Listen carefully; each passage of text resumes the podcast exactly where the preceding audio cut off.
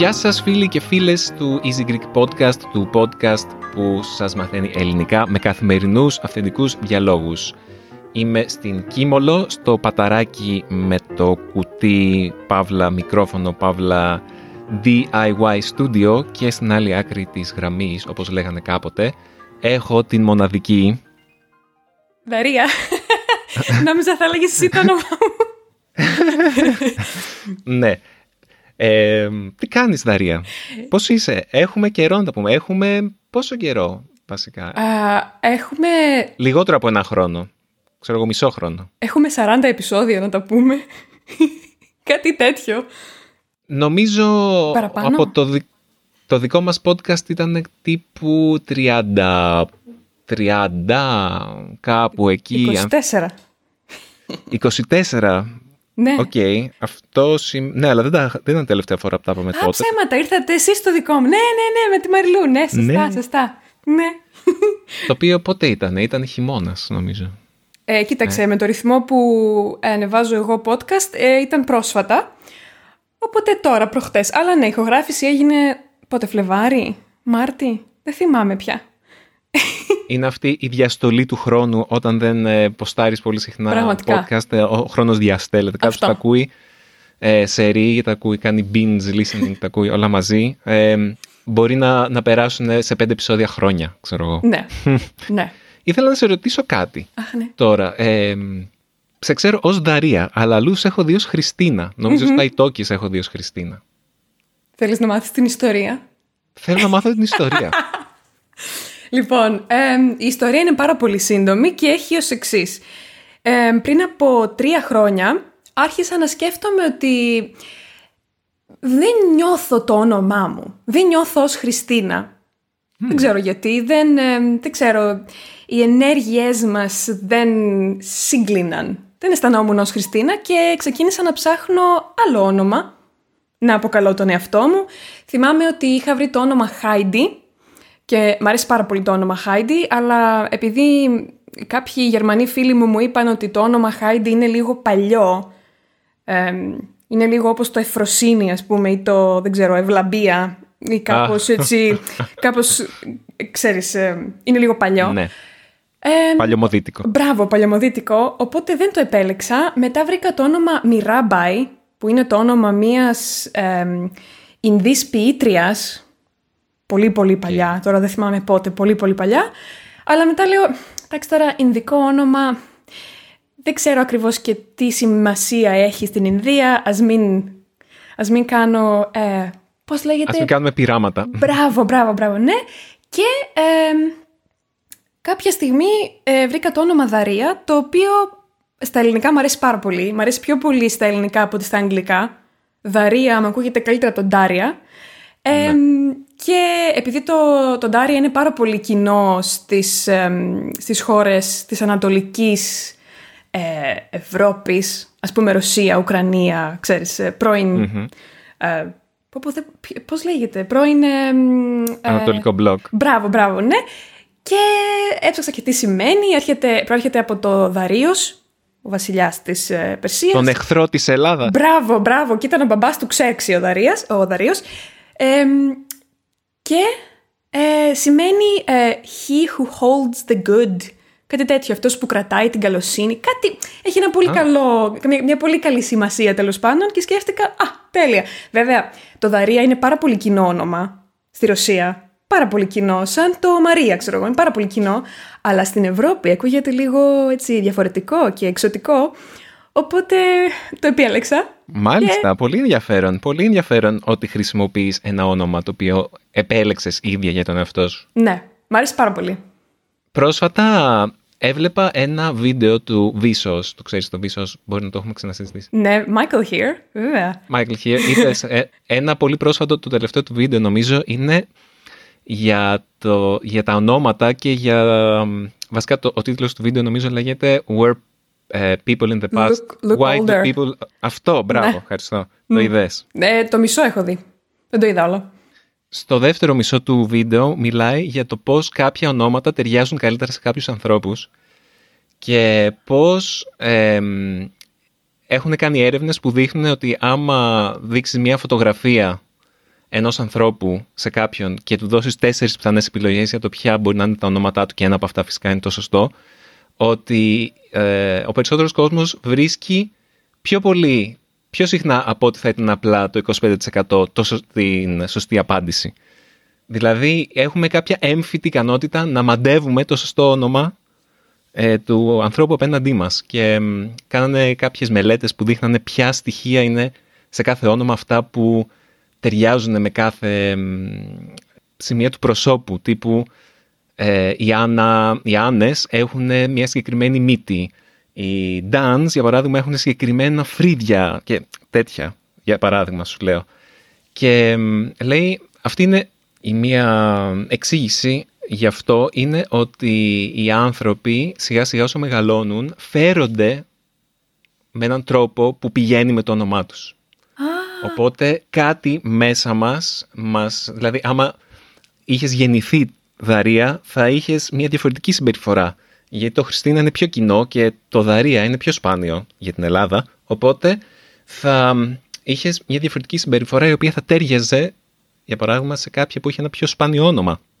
Για παράδειγμα, εγώ είμαι Δημήτρης που έχω ένα, εγώ έχω ένα πολύ κοινό όνομα. Οπότε αυτό είναι διαφορετικό από το αν είχα ένα πολύ σπάνιο όνομα. Είναι πολύ ενδιαφέρον όλο αυτό το κομμάτι τέλος πάντων. Και ε, πραγματικά το να διαλέγεις μόνη στο όνομά σου πετάει ένα, πώς λένε στα αγγλικά, πετάει ένα γαλλικό κλειδί σε όλο αυτό το μηχανισμό. και απλά λες, εγώ είμαι αυτό τέλος. Διαλέγω εγώ. Δεν μπορείτε να μαντέψετε. Κοίτα, νομίζω ότι πέρασα αυτό που λένε μια δεύτερη εφηβεία κατά κάποιο τρόπο, γιατί άρχισα να σκέφτομαι όλα τα πράγματα που δεν έχω επιλέξει για τον εαυτό μου. Το όνομά μου ή δεν ξέρω, το χρώμα των μαλλιών ή ξέρω εγώ, τη δουλειά μου ή πώς, το, πώς ντύνομαι. Πολλά πολλά πράγματα που ποτέ δεν είχα αμφισβητήσει και ξαφνικά στα 24 Κάπως μια μέρα ξύπνησα και είχα κόψει τα μαλλιά μου πολύ κοντά και άρχισα να φοράω χρωματιστά ρούχα αντί για μαύρα που φόραγα πάντα. Ξέρεις, κάπως, κάπως έτσι ήρθε και η επιλογή του ονόματος ότι κάτσε μια στιγμή, το όνομά μου το έχουν επιλέξει άλλοι για μένα. Εντάξει, η οικογένειά μου, οκ, αλλά προφανώς δεν ρωτάμε τα παιδιά πώς θέλουμε να τα λένε, πώς θέλουν να τα λέμε. Οπότε, αλλά εσύ αισθάνεσαι, αισθάνεσαι Δημήτρης; Μμμ, ναι, νομίζω. Δεν έχω κάποιο, ε, κάποια... μ, δεν, δεν μου προκαλεί ε, δυσανασχε... Πώς είναι το, το ουσιαστικό Δυσανεξία; του... Δυσανασχετό. Όχι, δυσανα... δυσανεξία είναι όταν δεν μπορείς να ανεχτείς κάτι. Αλλά άμα δυσανασχετείς, έχεις δυσανασχέτηση. Είναι το discomfort. This is- Ου, Ε, το το ψάξω. Δεν, δεν ξέρω. Name discomfort. Όπως είναι το gender... Α, δυσφόρεια. Δυσφορία, όχι discomfort. Α, δυσφο- ναι, ναι, ναι, ναι. Ονοματοδυσφορία. Δεν έχω κάτι τέτοιο. Νοματοδυσφορία. Αν και το Δημήτρης είναι, κάτι, ε, είναι ένα πολύ κοινό όνομα. Ξέρω, δεν ξέρω πόσους Δημήτριδες, ξέρω τουλάχιστον 15 Δημήτριδες. ναι. Ε, είναι και οι 10 μικροί μύτς του Λαζόπουλου Καμικρή μία. που κάποτε είχα πολλούς φίλους Δημήτριδες στην ε, Μυτιλίνη και προσπαθούσαμε να βρεθούμε όλοι μαζί για να πούμε «Α, είμαστε 10 μικροί μύτσοι, χα, χα, χα». Ε, έχεις δίκιο, ειδικά αυτή τη φάση της ζωής μου υπάρχουν τόσοι Δημήτριδες γύρω μου που όταν μιλάω στους φίλους μου και λέω «Α, θα μιλήσω με τον Δημήτρη», πρέπει να προσδιορίσουμε ποιο Δημήτρη. Ενώ δεν υπάρχει κάποιο άλλο όνομα αυτή τη στιγμή, πολλές Μαρίες, πολλοί Γιώργιδες, είναι Δημήτριδες σε αυτή τη φάση. Ναι. Οπότε, ναι. Πρέπει να υπάρχει πάντα ένας προσδιορισμός. Ο Δημήτρης ο Τάδε. Μπράβο. Για μένα είναι εύκολο γιατί έχω ένα αρκετά μοναδικό για την Ελλάδα ε, επίθετο. Χολ, ναι. Ο Χολ. Ο Χολ. Τέλεια, δεν χρειάζεται να πεις κάτι άλλο. Σωστά. Σωστά. Για μένα, ο- νομίζω το έχω πει κάποια άλλη στιγμή στο podcast, δεν, δεν θυμάμαι πια. Έχουμε περάσει από τη φάση όπου ε, μπορεί να έχουμε μιλήσει γι' αυτό κάποια στιγμή στο podcast. Ναι, ναι, ναι. ναι, ε, ότι μου πήρε καιρό να συνηθίσω να με, λέει, να, να με λένε οι άλλοι Hall, γιατί για καιρό μου έκανε κάτι πολύ μ, λες και ήμουν στο σχολείο και με, με λέγανε οι μαθητές μου έτσι και επειδή είχα φάει bullying λίγο στο σχολείο κάπως το είχα, συνδέ, το είχα συνδέσει με ένα αρνητικό συνέστημα, ένα ότι δεν μου έβγαζε κάποια οικειότητα όταν κάποιοι με λέγανε χολ. Τώρα όμως μεγαλώνοντας ε, το αγκάλιασα και στο στρατό συνειδητοποίησα ότι α, είναι ένα μοναδικό όνομα το οποίο όπως και το Δημήτρης κουβαλάει την ιστορία της οικογένειάς μου τέλος πάντων Ναι. και είναι πώς το βλέπει κανείς άμα το ε, επαναπροσδιορίσεις κάπως και πεις «ΟΚ, το Hall είναι ένα μοναδικό όνομα, μπορώ να κάνω καριέρα με αυτό το όνομα». είναι... Ακούγεται πολύ καλό. Και άμα, ξε, άμα ξεπεράσεις το «ΟΚ, ε, έχει κάποιες συναισθηματικές προεκτάσεις που μόνο εγώ ξέρω, αλλά δεν χρειάζεται να με καθορίζουν πια», είναι, είναι μια απόφαση μιας στιγμής τελικά. Αλλά ναι, το Δημήτρης ε, είναι ωραίο. Ήθελα να σε ρωτήσω κάτι άλλο, Βαρία. Είμαι έτοιμη. Ε, τι κάνεις αυτόν τον καιρό; Γιατί μπήκα να δω τα βίντεο σου, συνειδητοποίησα ότι δεν είχα δει βίντεο σου ή δεν είχα ακούσει κάτι από σένα, δεν μου είχε πετάξει στο YouTube ε, κάτι πρόσφατα και όντως τελευταία είσαι λίγο απούσα από το διαδίκτυο. Τι κάνεις; Κάνω διακοπές στην Κρήτη και αυτή τη στιγμή που μιλάμε είμαι στην Κρήτη εδώ και oh God, σχεδόν δύο μήνες. Ε, θα σου πω τι έγινε, μια που με ρωτάς. Ε, τον Απρίλιο ε, ήμουν πάρα πολύ κοντά στο να πάθω πάλι burnout. Γιατί κάω κάθε χρόνο γύρω στο Μάρτιο αισθάνομαι ένα burnout να έρχεται. Mm-hmm. Και επειδή δεν θέλω να το αισθάνομαι αυτό, γιατί αγαπώ πάρα πολύ αυτό που κάνω, πάρα πάρα πάρα, πάρα πολύ, ε, και επειδή γύρω στον Απρίλιο έκανα πάρα, πολλά, ε, πάρα πολλές ηχογραφήσεις podcast και έκανα πάρα πολλά βίντεο και έκανα launch και τα αυτοκόλλητα και κάναμε και σεμινάρια γραμματικής με τη Γιούλη από το Linguatry και Mm, ναι. χίλια χίλια χίλια δύο πράγματα και τα, κάναμε, τα, τα έκανα ταυτόχρονα όλα γιατί δεν μπορώ να κάνω ένα πράγμα τη φορά πρέπει όπως ξέρεις ε, όταν είσαι αυτοαπασχολούμενος να τα κάνεις όλα ταυτόχρονα και τα καταφέρνεις κιόλας. Κατάλαβες. Και ναι, κάπου προς Μάιο μήνα άρχισαν σιγά σιγά οι διακοπές, δηλαδή πήγαινα και εκδρομές, ξέρεις, με τους φίλους μου και κάπως ναι, από τα μέσα Μαΐου αποφάσισα λίγο να αποστασιοποιηθώ, όχι από το 6000 Islands ή από τη δουλειά μου, απλά λίγο να, λίγο να κάτσω, λίγο να δώσω χρόνο στον εαυτό μου και στο μυαλό μου βασικά, να, να, να ξεκουραστεί. Και ακόμα ξεκουράζομαι. Δηλαδή υπάρχουν άνθρωποι. Ε, υπάρχει ο Λούκα, ο Λαμπαριέλο, που με συμβουλεύει τώρα και μου λέει: Ω, έρχεται Σεπτέμβριος, ήρθε η στιγμή να κάνεις νέα πράγματα και marketing και όλα αυτά. και του λέω: Λούκα, εσύ έχεις δίκιο και ευχαριστώ πάρα πολύ για τις συμβουλές σου, αλλά δεν μπορώ. Είναι ακόμα διακοπές. Είναι καταρχάς τέλος Ιούλιος. Μπράβο, είναι Ιούλιος. Έξω κάνει τη τρελή στη ζέστη. Δεν μπορώ να κάτσω στο λάπ. Τι, τι θες να πεις; Όχι, όχι, όχι. Όταν γυρίσω στη Σκωτία, μπορεί να ξαναρχίσω. Κατάλαβες. Είμαι σε αυτή τη φάση τώρα του. «Μμμ, θα δούμε. Αυτά. Εσύ το νιώθεις αυτό τώρα που είστε στην Κίμολο; Ε, το νιώθω, πα- νιώθω το burnout που είπες και εσύ. πριν. Ε, έχω κάνει πολλά project. ε, το, βασικά με το που ήρθαμε στην Κίμολο σκάσανε πάρα πολλά ταυτόχρονα. Ναι. Και δεν σκάσανε μόνο ταυτόχρονα, σκάσανε όταν ήρθε η μάνα μου την προηγούμενη εβδομάδα. Ήμασταν όλη η οικογένεια, τύπου όλοι, όλοι οι παππούδες ε, του μικρού ήταν εδώ στην Κίμολο και ενώ ήθελα να... Το, το, το project το οποίο, στο οποίο αναφέρομαι ήταν το ότι ανεβάσαμε στο YouTube τα καινούρια μας και όλα μας τα επεισόδια του podcast Οπότε, ναι. μέχρι τη στιγμή που θα βγει αυτό το επεισόδιο. Ελπίζω να έχω ανεβάσει όλα τα επεισόδια που είναι 82 με αυτό το που ηχογραφούμε τώρα. Προς το παρόν δεν τα έχω ανεβάσει όλα, αλλά διάλεξα τέλος πάντων στην Κίμολο να κάνω ένα επιπλέον project, το οποίο ξέρω ότι θα μου πάρει αρκετές ώρες από αυτά τα οποία είχα ήδη στο τραπέζι. Και ναι, δεν ήμουν ευχάριστη παρέα και πραγματικά εδώ στην Κίμολο δουλεύω περισσότερο από ό,τι θα δούλευα στην Αθήνα με την ε, έξτρα παράμετρο ότι υπάρχει κάπως και η προσδοκία να πηγαίνω για μπάνιο κάθε μέρα. Ναι, ναι, ναι, ναι, ναι, ναι, καταλαβαίνω. Το οποίο δεν, ε, δεν είναι εύκολο και τέλος πάντων ε, δεν ήμουν ευχάριστος και κράταγα μούτρα στη Μαριλού και δεν κρατάγα μούτρα και στη μάνα μου. Ναι. Λες και αυτή φταίει που ήρθε σε μια περίοδο που έχω περισσότερη δουλειά. Τέλος πάντων όμως ε, θα κάνουμε ε, κάποια μικρά διαλύματα από το κανάλι μέσα στον Αύγουστο. Θα βγάλουμε λιγότερα επεισόδια από ό,τι συνήθως, οπότε θα πάρω και εγώ λίγες μέρες διακοπές. Πώς αποφασίσατε να ανεβάσετε τα επεισόδια τώρα, ειδικά τώρα ας πούμε που πήγατε διακοπές. Ε, κάτι, μου κάτσε. Ήθελα Α. να το κάνω καιρό τώρα και Α. λέω... Ε, είπα θα το κάνω στην Κίμολο για κάποιο λόγο. Μάλλον δεν είχα υπολογίσει πάρα πολύ σωστά το τι θα συμβεί στην Κίμολο. Αλλά άμα δεν το έκανα στην Κίμολο θα έπρεπε να το κάνω μετά το Σεπτέμβριο. Μμ. Και είπα, Ναι. «Μ, θέλω να το κάνω τώρα. Θέλω δηλαδή, εφόσον είναι μια σκέψη που έχω, θέλω να δουλέψω έτσι ώστε να την πραγματοποιήσω όσο το δυνατόν συντομότερα.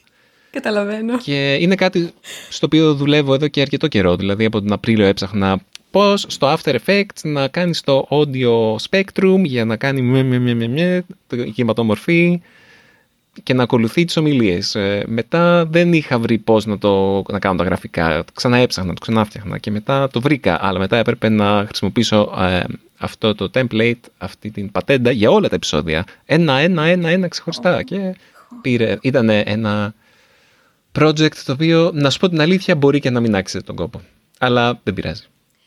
Και θα κάνετε και τους υπότιτλους ε, ή όχι; Όχι, όχι. Α. Αυτό γενικά μόνο το τελευταίο επεισόδιο, το επεισόδιο, όχι το τελευταίο, το πρώτο τελευταίο επεισόδιο, το επεισόδιο 80 είναι αυτό που ανεβάσαμε σε μορφή βίντεο επίσης Ναι. στο YouTube για να μ, ανακοινώσουμε Μμ. το ότι θα έχουμε τα επεισόδια μας στο YouTube αλλά θα ήταν πάρα πολύ επιπλέον δουλειά κάθε εβδομάδα να έχουμε Χριστέ. Μου. και σε μορφή βίντεο τα επεισόδια μας που δεν θα ήταν 15 λεπτά, θα ήταν 30 λεπτά Ναι. συνήθως. Φαντάζω, φαντάσου κάθε εβδομάδα, συν το κανονικό μας επεισόδιο, 30 λεπτά βίντεο με υπότιτλους, θα ήταν ε, ε, ξεκόλωμα, Ναι, όχι. για να το πω. Όχι. Πολύ απλά και λαϊκά. Οπότε, ναι, απλά θα ανεβάζω τα βίντεο στο YouTube, ε, το- τα, τα- τα βίντεο που είναι fake βίντεο, όπως τα λένε, στο, στο YouTube. Και καλά δεν είναι πραγματικά βίντεο, απλά έχουν κάτι κομματάκια που κινούνται και όλο το υπόλοιπο δεν κινείται. Ναι, άρα θα ήταν ξεκόλωμα λοιπόν το... το να Ξεκόλωμα, ανεβάσετε. αλλά μ, ανυπομονώ για τις διακοπές που θα είναι λίγες μέρες, αλλά αρκετές νομίζω τελικά. Και αφού κάνεις διακοπές, κοιτάζοντας τι έκανες τέλος πάντων τους τελευταίους μήνες, είδα το βίντεο όπου μιλάς για την εμπειρία σου ως δασκάλα των ελληνικών. Και μου άρεσε πολύ αυτό το βίντεο, είχε πολύ πλάκα. Όπως πάντα το, μο- το μοντάζ σου είναι, ε, ένα, είναι χαοτικό και υπέροχο. Είναι, είναι. Ευχαριστώ. Ναι, δεν, δεν προλαβαίνω να πάρω ανάσα σχεδόν, αλλά δεν μπορώ να σταματήσω να βλέπω. Ξέρεις. Σαν ένα και, κάρκας. και κάπου ε, αναφέρεις, κάπου μιλάς για τα λάθη βασικά. Μιλάς για το πώς ε, χειρίζεσαι τα λάθη των μαθητών σου και τι τους λες. Και είπες κάτι το οποίο μου άρεσε πάρα πολύ και ήθελα να το, να το συζητήσουμε. Μμ. Είπες ότι όταν ένας μαθητής σου κάνει λάθος, δεν του λες «Α, αυτό είναι λάθος», λες «Μμ, τι είναι αυτό που σε έκανε να το πεις έτσι». Κάπως με αυτόν τον τρόπο καταλαβαίνεις την ε, λογική και τον τρόπο σκέψης ε, των μαθητών σου. Ε, δεν θυμάμαι αν το είπες έτσι, αλλά εγώ καταλαβαίνω ότι έτσι χρησιμοποιείς αυτή την τεχνική τέλος πάντων. Κάτι είχα πει, και ήταν και παλιό βίντεο, ενώ, είναι, ε, τι είχα πει ότι, ε, α, γιατί το είπες έτσι αυτό, ε, ποιο ήταν το thought process ναι, σου, ποιο είναι το thought process σου; Και ήταν, μου φάνηκε πανέξυπνο. Ε, καλά το. Και ήθελα να το πάρω σαν έναυσμα για το πώς χειριζόμαστε και πώς βιώνουμε εμείς τα λάθη στην, ε, στη χρήση της γλώσσας. Γενικά, μ, ποια είναι η εμπειρία μας με τα λάθη, ακόμα και στα ελληνικά. Και άμα θα έπρεπε να μην κάνουμε κανένα λάθος ή άμα κάνουμε κάποιο λάθος ε, στη δουλειά μας, γιατί πολλές φορές κάνω, κάποια, κάνω κάποιο λάθος ε, ορθογραφικό ή μπορεί να πω κάτι λάθος ε, ενώ παρουσιάζω ένα επεισόδιο. Και νιώθω μεγάλη ντροπή, γιατί λέω, «Ωχ, θα έπρεπε να, να, είμαι- να μιλάω τέλεια και δεν γίνεται αυτό. Και, ω», δηλαδή, υπάρχει αυτός, ο- αυτή η τελειομανία η οποία σκάει μύτη, ειδικά όταν έχεις κάποια, είσαι κάποια μορφή εντός εισαγωγικών ε, αυθεντίας. Yes. Ναι, όταν είσαι κάποια αυθεντία που λένε Ω, ο Δημήτρης του Easy Greek πρέπει να μιλάει τέλεια τα ελληνικά. Ναι. Και λέω, Όχι, παιδιά, δεν μιλάω καθόλου τέλεια. Ναι. και μερικές φορές ε, σκάει μύτη το λάθος και νιώθω πάρα πολύ άσχημα. Ε, εσύ στα ελληνικά κάνεις λάθη, πώς κάνεις λάθη, ποια λάθη κάνεις συνήθως; Κοίταξε να δεις. Ε, αν έχεις παρατηρήσει και από τα βίντεο, κάνω πάρα πολλά λάθη και πολλές φορές δεν θυμάμαι λέξεις και δεν προσπαθώ καν να τις ψάξω. Δηλαδή δεν προσπαθώ καν να σταματήσω το βίντεο και να γκουγκλάρω ποια είναι η λέξη για το I don't know, independence. Ανεξαρτησία είναι, αλλά κατάλαβες, δίνω ένα παράδειγμα. Ε, Ναι. δεν προσπαθώ, απλά λέω εντάξει στο editing θα, θα βάλω το χέρι μου εδώ να δείχνει και θα βάλω από πάνω τη λέξη γιατί εντάξει σημασία δεν έχει τώρα να, να βρω συγκεκριμένα τη λέξη και νομίζω αυτό έχει να κάνει με το γεγονός ότι μένω στο εξωτερικό τα τελευταία 7 χρόνια, μένω στο Ηνωμένο Βασίλειο, οπότε η κύρια γλώσσα μου είναι τα αγγλικά και τα ελληνικά μου τα χρησιμοποιώ μόνο όταν μιλάω με τους φίλους μου και όταν διδάσκω τους μαθητές μου. Εμ, και δεν ξέρω γιατί, δεν έχω κάποιο, δεν αισθάνομαι κάποια πίεση να μιλάω με έναν πολύ συγκεκριμένο τρόπο. Επίσης, ένα, εμ, πώς, το λένε, πώς το λέμε στα αγγλικά, ένας λόφος πάνω στον οποίο θα πεθάνω, a hill I will die on, είναι ότι δεν υπάρχει λόγος να, να κάνουμε gatekeeping τις γλώσσες. Δηλαδή, μ, α, στα ελληνικά ειδικά υπάρχει μια τεράστια ανασφάλεια για το γεγονός ότι η παγκοσμιοποίηση καταστρέφει τη γλώσσα μας και ότι χάνουμε τις ελληνικές λέξεις και γιατί χρησιμοποιούμε τις αγγλικές και το ίντερνετ και γιατί λέμε, ε, δεν ξέρω, fast food και δεν λέμε ταχυφαγείο και καταλαβαίνεις όλα αυτά και ο κόσμος δεν συνειδητοποιεί ότι αυτό συμβαίνει σε όλες τις γλώσσες πάντα από πάντοτε και θα συμβαίνει πάντοτε. Ε, θα βρω ένα, ένα πάρα πολύ ωραίο TED Talk από έναν γλωσσολόγο, ο οποίος εξηγεί ακριβώς αυτό. Ο οποίος φέρνει παραδείγματα από τον, δεν ξέρω, 3ο αιώνα π.Χ. όπου οι Ρωμαίοι παραπονιούνταν ότι οι νέοι σήμερα δεν μιλάνε σωστά τα λατινικά και ότι, κατάλαβες, ε, για μία ας πούμε διάλεκτο η οποία τελικά κατέληξε στο μέλλον να είναι τα γαλλικά. Κατάλαβες Μμμ. ότι δίνουν... Αυτό είναι πάντα, είναι πάρα πολύ κοινό φαινόμενο. Οπότε δεν νιώθω ότι είναι πρόβλημα αν εγώ χρησιμοποιώ πάρα πολλά αγγλικά μέσα στα, στα ελληνικά μου. Κατάλαβες. Ή αν... Ναι, Αυτό είναι, είναι ένα επεισόδιο το οποίο είχαμε κάνει με την Ιωάννα, την ε, φίλτατη. ναι. Ε, συγκεκριμένα ακριβώς αυτό, το αν, μιλ- αν χρησιμοποιούμε πολλές αγγλικές λέξεις ε, στα ελληνικά. Ναι. Και είχαμε πει το εξής ότι, αν θυμάμαι καλά, είχαμε σχολιάσει ότι όπως και η Ελλάδα και τα ελληνικά ήταν ε, η πατρίδα πολλών ενιών που τελικά ε, παρίσφρησαν σε πάρα πολλές γλώσσες στον κόσμο και χρησιμοποιούν ελληνικό λεξιλόγιο για ξέρω εγώ, τις επιστήμες και τη ιατρική και πολλά άλλα. Έτσι ήρθε το πλήρωμα του χρόνου και εμείς δανειζόμαστε από την άλλη μεγάλη γλώσσα της εποχής που δεν είναι πια τα ελληνικά αλλά είναι τα κινέζικα, όχι πλάκα κάνω. και Ναι.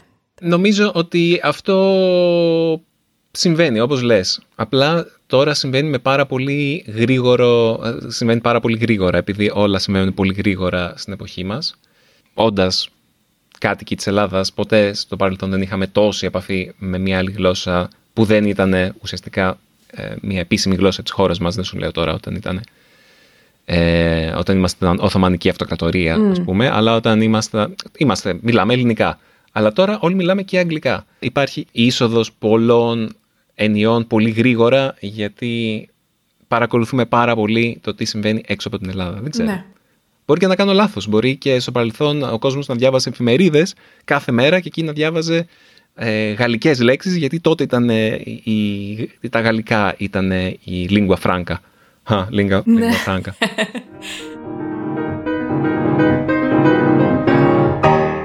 Διαφήμιση.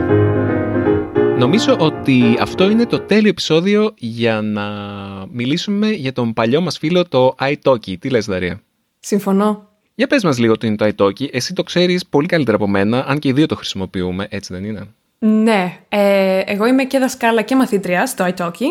Είναι σαν ένα, δεν ξέρω ποια είναι η ελληνική λέξη, ένα πόρταλ Ε, μία... Εγώ το λέω πάντα βάσει δεδομένων καθηγητών. Μπράβο, βάσει δεδομένων καθηγητών, στο οποίο μπορείς να μπεις και να επιλέξεις στις πιο πολλές ίσως γλώσσες ή σε πάρα πολλές γλώσσες κάποιον καθηγητή για τη γλώσσα στην οποία θέλεις να εξασκηθείς και μπορείς να επιλέξεις ε, ώρες που σε βολεύουν, μπορείς να επιλέξεις αν ο καθηγητής είναι επαγγελματίας ή αν απλά είναι ε, tutor. Γενικά αυτό το επεισόδιο είναι αφιερωμένο στα λάθη, είναι το κεντρικό θέμα συζήτησής μας με τη Δαρία και νομίζω ότι άμα θέλετε να βελτιώσετε τα ελληνικά σας πρέπει να κάνετε πολλά λάθη με κάποιον ο οποίος θα μπορεί να σας διορθώσει.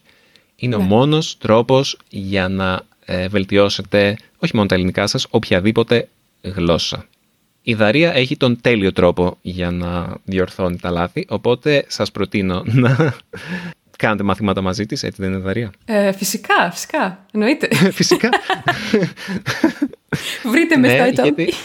Βρείτε στο iTalki και γενικά άμα θέλετε να εξασκήσετε την οποιαδήποτε γλώσσα, είναι ο τέλειος τρόπος και εμείς θα σας βοηθήσουμε σε αυτό. Μπείτε στο go.italki.com κάθετος Easy Greek Podcast και θα κερδίσετε 10 δολάρια μετά από το πρώτο σας ιδιαίτερο μάθημα. Κάντε όσα περισσότερα λάθη μπορείτε στο πρώτο σας ιδιαίτερο μάθημα, μην ντρέπεστε και θα δείτε τι μαγικά μπορεί να κάνει για εσάς. Και νομίζω μπορούμε να επιστρέψουμε στην υπόλοιπη συζήτηση για τα λάθη, τι λες. Πάμε, πάμε. Πέρα από τα ελληνικά όμως μιλάμε και αγγλικά. Ναι. Όχι ως λέξεις μέσα στα ελληνικά, καθαρά αγγλικά. Ναι. Εκεί πώς νιώθεις με τα αγγλικά σου, γιατί εγώ μερικές φορές έχω μία, ένα άγχος ότι δεν πρέπει να κάνω καθόλου λάθη στα αγγλικά μου. Ε, έχω ένα τραύμα από το φροντιστήριό μου ε, που μου έκανε μια δασκάλα όταν, στο δημοτικό, πάλι αυτό το δημοτικό μου έχει, Μου έχει καταστρέψει τη ζωή. ναι, μου είχε πει, είχα κάνει ένα λάθος τέλος πάντων και μου είχε πει Δημήτρη δεν πρέπει να κάνεις τέτοια λάθη. Είσαι δίγλωσσος. δεν πρέπει να κάνεις τέτοια ναι, λάθη. Ναι, ναι, ναι, ναι, ότι είναι υποχρέωσή σου και χρέος σου να μιλάς τέλεια. Ναι. ναι. Καταρχάς, δεν ήμουν αδίγλωσο. Ε, δεν μεγάλωσα με τον πατέρα μου, οπότε εκείνη ειδικά την εποχή δεν είχα έπαφη με την αγγλική γλώσσα. Είχα πάει σε αγγλικό νηπιαγωγείο, αλλά μετά από αυτό δεν είχα επαφή. Και πολύ αργότερα άρχισα να μιλάω αγγλικά μαζί του. Και τέλος πάντων δεν μεγάλωσα σε, μια, σε ένα περιβάλλον που μιλάνε αγγλικά.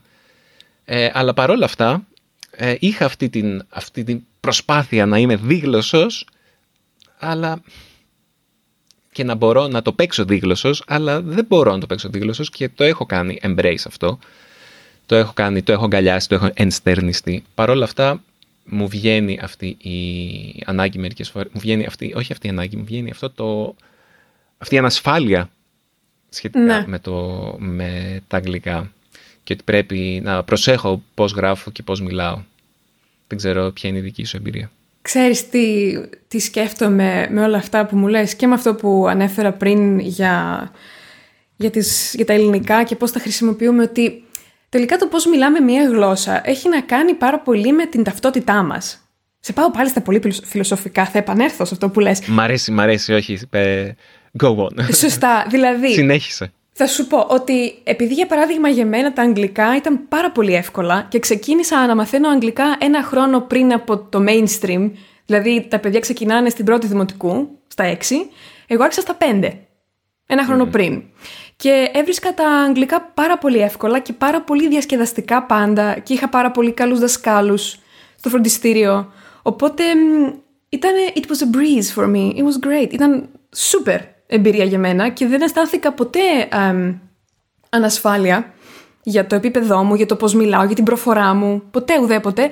Οπότε, ως προς τα αγγλικά, έχω πάρα πολύ αυτοπεποίθηση, ακόμα και όταν μετακόμισα στη Γλασκόβη, που μιλάνε με γλασκοβιανή προφορά και δεν καταλάβαινα τίποτα και χρειαζόμουν να ε, μεταφραστεί για κάνα δύο χρόνια, πάλι ούτε στιγμή δεν αισθάνθηκα ότι «Α, μήπως δεν μιλάω καλά και μήπως πρέπει να δεν ξέρω, να βελτιωθώ κτλ. Αλλά και κανείς δεν μου είπε ότι τα μιλάω άσχημα. Σε σένα, όταν ήσουν παιδί, λοιπόν, κάποιος σου είπε ότι Μα εσύ πρέπει, Δημήτρη, πρέπει. Οπότε εσύ αυτό. Πέρα από αυτό, ναι. σκέφτηκα ότι αργότερα ήταν και ο ίδιος μου πατέρας ε, δάσκαλός μου, mm. είναι ε, καθηγητής Αγγλικών, και γενικά είχε. Τώρα που το σκέφτομαι, αυτό είναι περισσότερο ε, καθοριστικός παράγοντας, το ότι με διόρθωνε πάρα πολύ. Δηλαδή, γενικά του αρέσει να διορθώνει γενικότερα ε, και διόρθωνε και εμένα. Ναι. Και ακόμα με διορθώνει μερικές φορές και μου σπάει τα νεύρα. Αν και το κάνει καλοπροαίρετα και είναι χρήσιμες οι διορθώσεις του. Μερικές φορές όμως καλύτερα να μην διορθωθείς παρά να διορθωθείς, ακόμα και άμα καταλαβαίνεις. Ναι. Ναι, Ε, ότι... και νομίζω ναι. ότι και αυτό, ε, δηλαδή, έπαιξε σίγουρα ένα ρόλο σε αυτό. Επειδή με, οποι- με κάποιον τρόπο κάνουμε internalize όχι μόνο στις ξένες γλώσσες αλλά και στη δική μας, πώς το λένε, ε, εσωτερικεύουμε, να χρησιμοποιήσω Ναι. και ελληνικές λέξεις, εσωτερικεύουμε αυτό το μήνυμα ότι αυτός που μιλάει καλά μία γλώσσα είναι έξυπνος, είναι μορφωμένος, έχει καλή δουλειά. Ξέρεις, ε, υπάρχουν ταμπέλες που συνδέονται με την καλή χρήση μιας γλώσσας, οπότε αν π.χ. εγώ δεν χρησιμοποιώ δύσκολες λέξεις στα ελληνικά και δεν λέω ενστερνίζομαι και υποσκάπτω και ψυχοεκπαιδεύομαι, κατάλαβες, και χρησιμοποιώ πιο απλές λέξεις, κάποιος μπορεί να υποθέσει ότι, α, εντάξει, είναι, είναι μια απλή κοπέλα, δεν είναι και πολύ έξυπνη, ότι καταλαβαίνεις. Α, Ανησυχούμε για το τι θα σκεφτούν οι άλλοι για εμάς, βάσει του πώς χρησιμοποιούμε τη γλώσσα. Πόσο μάλλον τη γλώσσα που μαθαίνουμε. Ναι. Είτε αυτό είναι αγγλικά, είτε αυτό είναι γερμανικά, είτε είναι οποιαδήποτε ρώσικα ή ο- ξέρεις, οτιδήποτε. Πολύ σωστό, πολύ σωστό. Μου έκανε εντύπωση αυτό, ε, γιατί βασικά μαζί με αυτό που, που αναφέρεις τώρα και αυτό που με έκανε να θέλω να συζητήσουμε αυτό το θέμα, θέλω να πω και ότι είχαμε εδώ στην Κίμολο γνωρίσαμε δύο φανταστικά άτομα. Ένα ζευγάρι από το Βέλγιο ήρθε και μας μίλησε ενώ ήταν ντροπαλή στην αρχή. Μας είδαν στο χωριό της Κιμόλου, περάσανε και μετά ξαναπεράσανε και μας είδανε ξανά και πήραν το θάρρος και ήρθαν και μας μιλήσανε και ήταν πάρα πολύ συμπαθητικοί και τους είπαμε ευχαριστούμε που ήρθατε να μας μιλήσετε, λατρεύουμε να έρχονται να μας μιλάνε και μας βγάλανε για ποτά και μας κεράσανε κιόλας. Και ξαναβγήκαμε γιατί περάσανε και άλλες μέρες στην Κίμολο και σε όλο αυτό το διάστημα ενώ μας είπανε ότι μιλάνε ελληνικά, ότι μαθαίνουν ελληνικά και από εκεί μας ξέρουν γιατί ο δάσκαλος των ελληνικών τους τους παίζει βίντεο μας, λέγανε δεν θέλουμε να μιλησουμε ελληνικά μαζί σας γιατί θα κάνουμε πάρα πολλά λάθη. Και ε, δεν τζαντίστηκα, αλλά ήμουνα σε φάση, μα γιατί Ναι. πρέπει να μιλήσουμε ελληνικά; Ναι. Και ήμουνα, ε, ξέρεις, ήθελα να μιλήσουμε ελληνικά έτσι απλά για να τους βγάλω αυτό το, μα δεν πρέπει να φοβάστε τα λάθη. Και μετά σκέφτηκα, μα ρε φίλε και εσύ το ίδιο κάνεις με τα γερμανικά για παράδειγμα. Δεν τρέπεσαι ή δεν θέλεις να κάνεις λάθη. Και ήταν μια αποκάλυψη για μένα, ξέρεις, αυτό το, η αντιστροφή των ρόλων.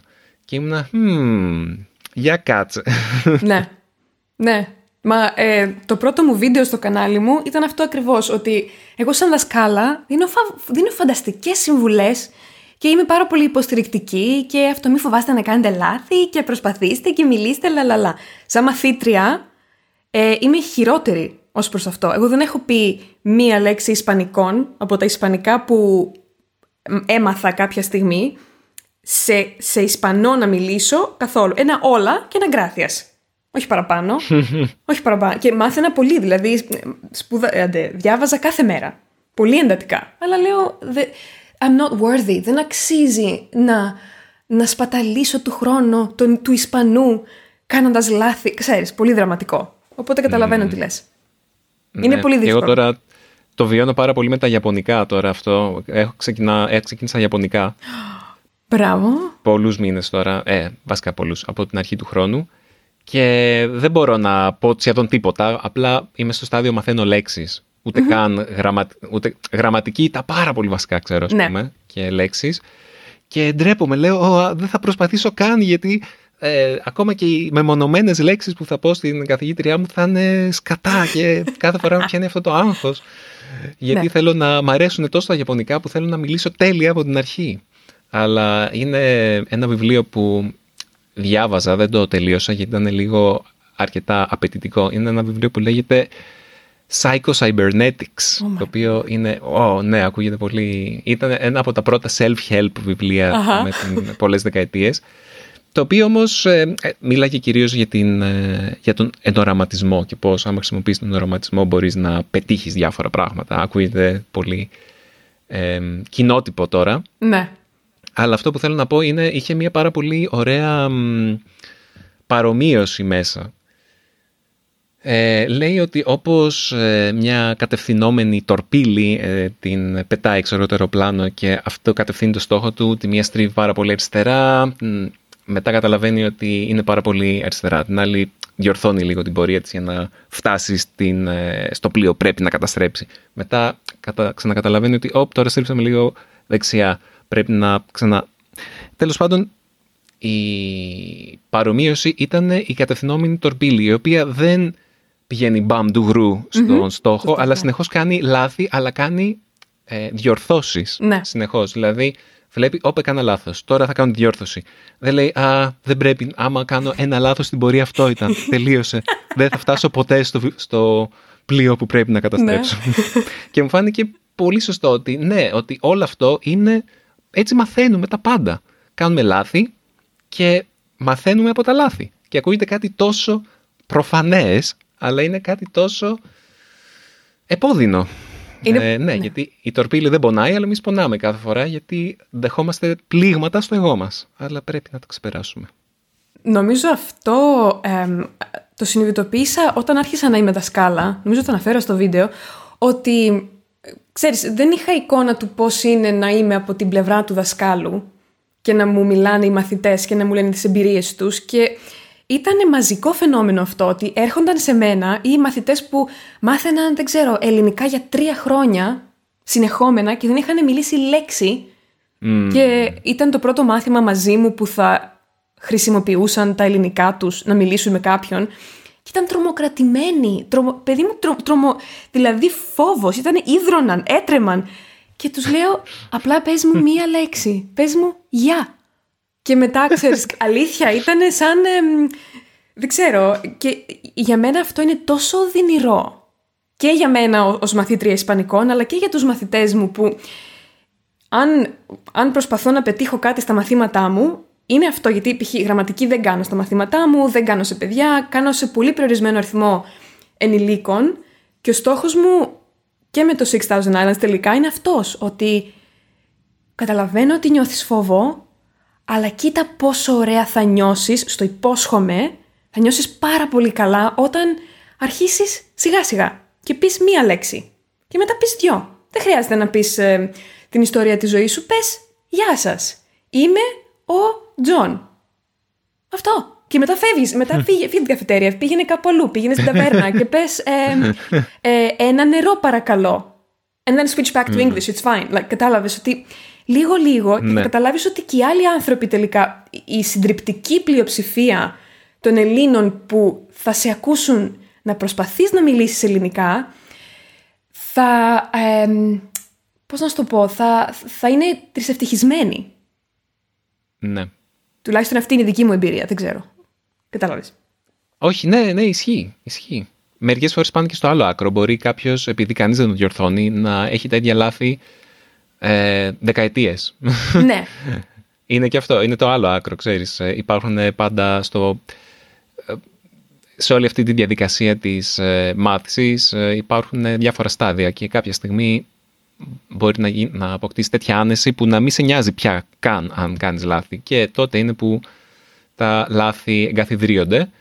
Ε, εκεί, γι' αυτό είναι πολύ σημαντικό κάποιος να σε διορθώνει, αλλά με το σωστό τρόπο. Αυτό ακριβώς θέλω να πω. Και νομίζω γι' αυτό μου άρεσε τόσο πολύ, μου άρεσε τόσο πολύ αυτό που είπες ε, ναι. πριν. Οπότε νομίζω ήδη έχουμε μιλήσει πολύ περισσότερο από ότι στα τελευταία μας επεισόδια. Στα τελευταία μας επεισόδια μιλάμε σχεδόν λιγότερο από 20 λεπτά. Αυτό ήταν ένα Α, ναι. μπαμπάτσικο, μπαμπάτσικο ζουμερό Μα επεισόδιο. δεν μου, δεν μου πες να βάλω ένα timer, να μην επεκτείναμε, να μην μιλάω τρεις ώρες. γιατί... ε, ε, όχι, ε, θα μπορούσαμε να μιλήσουμε κι άλλο νομίζω, γιατί τα λέμε πάρα πολύ ωραία. Αλλά κάπου πρέπει να βάλουμε και ένα τέλος σε αυτήν την πολύ ωραία συζήτηση. Έχεις δίκιο, έχεις δίκιο. Ναι. Κοίτα, αν με αφήσεις ελεύθερη να μιλάω για γλώσσες και ειδικά για την εκμάθηση, δεν σταματάω ποτέ. Οπότε καλά κάνεις. Μια τελεία να μπει. Φουλ τελεία. Πολύ ωραία. Χρειάζομαι ανθρώπους σαν εσένα. Ναι. να μιλάμε χωρίς ε, σταματημό. Ναι. Νοητικά χωρίς σταματημό, γιατί κάποια στιγμή πρέπει να τελειώσουμε για γλώσσες ναι. και την εκμάθηση.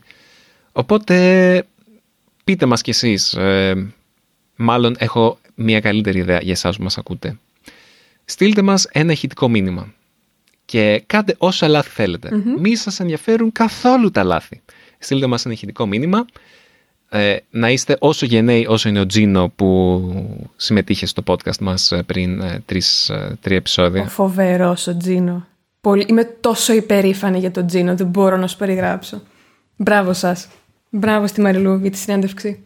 Sorry, ναι. είδες, είμαι πολύ... Μ' αρέσει πάρα πολύ. Έλα, πες, συνέχισε, συγγνώμη. Στείλτε μας τα ελληνικά σας, άμα θέλετε να τα παίξουμε και άμα δεν θέλετε να παίξουμε. Στείλτε μας απλά το μήνυμά σας, πείτε μας «Γεια σου Δημήτρη, γεια σου Μαριλένα, μην παίξετε αυτό το μήνυμα, απλά ήθελα να σας στείλω ένα ηχητικό». Άμα θέλετε, πείτε μας, θέλω να το παίξετε αυτό το μήνυμα, γιατί είμαι περήφανος για τα ελληνικά μου και τα, για τα λάθη, τα λάθη μου, γιατί τα λάθη μου είναι αυτά που θα με μάθουν και θα είναι διορθωτικές κινήσεις που θα κάνω για να φτάσω στο στόχο μου και να καταστρέψω το πλοίο. Δεν ξέρω τι σημαίνει να καταστρέψω το πλοίο στην δική σας περίπτωση. Αλλά ναι, ε, περιμένουμε τα μηνύματά σας στο podcast papaki.easypavlagreek.org και ναι, μ' άρεσε πάρα πολύ που μιλήσαμε και ελπίζω... Τι ωραίο θέμα. Ευχαριστώ. Να είσαι καλά και ελπίζω οι διακοπές σου να σε γεμίσουν με ενέργεια και να μην απογοητεύσεις τον Λούκα. ο οποίος ελπίζω κάποια στιγμή να, να έρθει και στο δικό μας podcast. Ακούς Λούκα; Ακούς Λούκα. και εσύ όμως, και εσύ να, να, να ξεκουραστείς όσο, όσο μπορείς. Ε, αν και εντάξει, προφανώς ε, η ποιότητα δεν πέφτει ποτέ. Δεν ξέρω πώς το κάνεις αυτό. Πόσους καφέδες πίνεις κάθε μέρα; Και όμως πίνω μόνο δύο καφέδες την εβδομάδα. πίνω έναν την Τετάρτη και έναν το Σάββατο. Έχω πιει σήμερα έναν το πρωί. Ε, δεν ξέρω πώς θα γίνει αυτό. Θέλω να ξανά είμαι καλεσμένη και να συζητήσουμε μόνο γι' αυτό. Ε, πρέπει να ακούσει το επεισόδιό μας για το πώς λέγεται καφεΐνη. Μπράβο, καφεΐνη. καφεΐνη ή μήπως όχι. Ναι. Αυτό. Ναι. Δεν ξέρω ναι. αν το έχεις ακούσει και μιλάμε λίγο γι' αυτό. Θα το ακούσω. Ναι, OK. Okay. Εντάξει. Ναι. Ευχαριστώ. Μπράβο. Ωραία. Και ευχαριστούμε που ήσασταν εδώ μαζί μας και τα λέμε ναι. στο επόμενο επεισόδιο του Easy Greek Γεια σας. podcast. Γεια σας.